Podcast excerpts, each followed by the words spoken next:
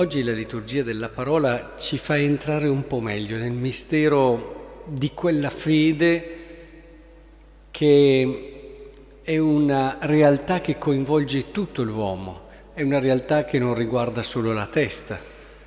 La fede è scelta, è mettersi in gioco, è modo di essere, modo di vivere. E a volte riusciamo a staccare, e questo non è evangelico, eh, quelle che possono essere le nostre idee di fede da quelle che è il concreto, il vivere quotidiano. Ecco che il profeta, scusate, il San Giacomo eh, si accanisce contro questo modo di scindere nella vita la fede dalle opere. E direi che anche il Vangelo un po' riprende questo tema perché quando Gesù dice se qualcuno vuol venire dietro a me rinneghi se stesso, prenda la sua croce e mi segua. Cioè, è come dire, la tua fede comincia a scommettere, ma a scommettere con la vita, a rischiare con la vita.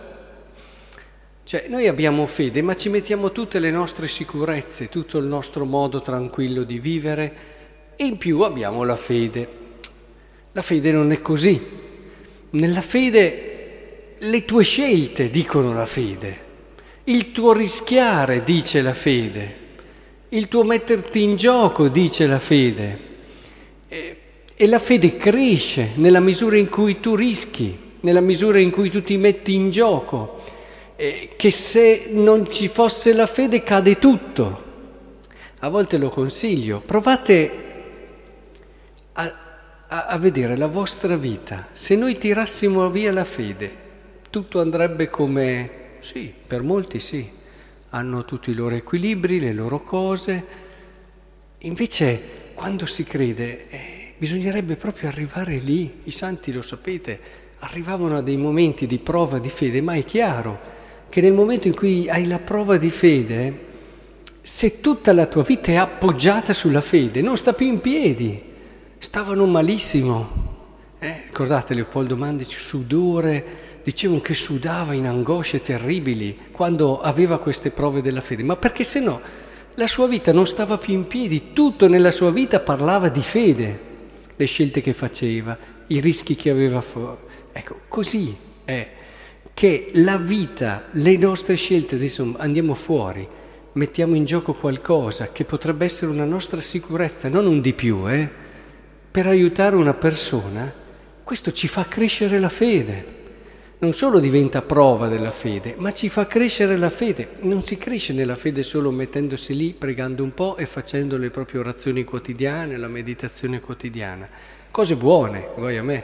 Però la fede è un qualcosa che riguarda tutta la persona, ci dice Giacomo. E ripete Gesù, perché è inutile, se vuoi seguirmi, non puoi stare lì a guardare e dire che bello, che belle parole Gesù, bravo Gesù.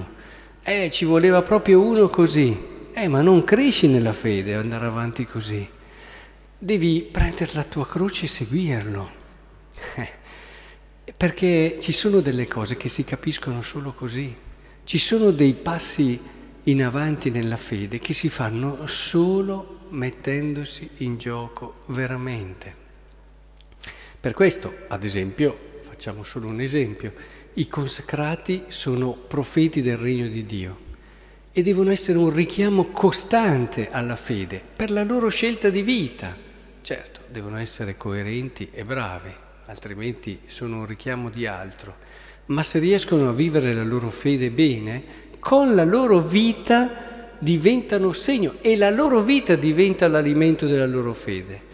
E così una famiglia dove si vive alla luce della fede, dove i primi valori sono quelli della fede, dove le preoccupazioni per i figli non sono prima di tutto la salute, la, la formazione scolastica, eh, la carriera e tutto il resto, che ci vogliono, siamo d'accordo, ma le prime preoccupazioni sono quelle della fede.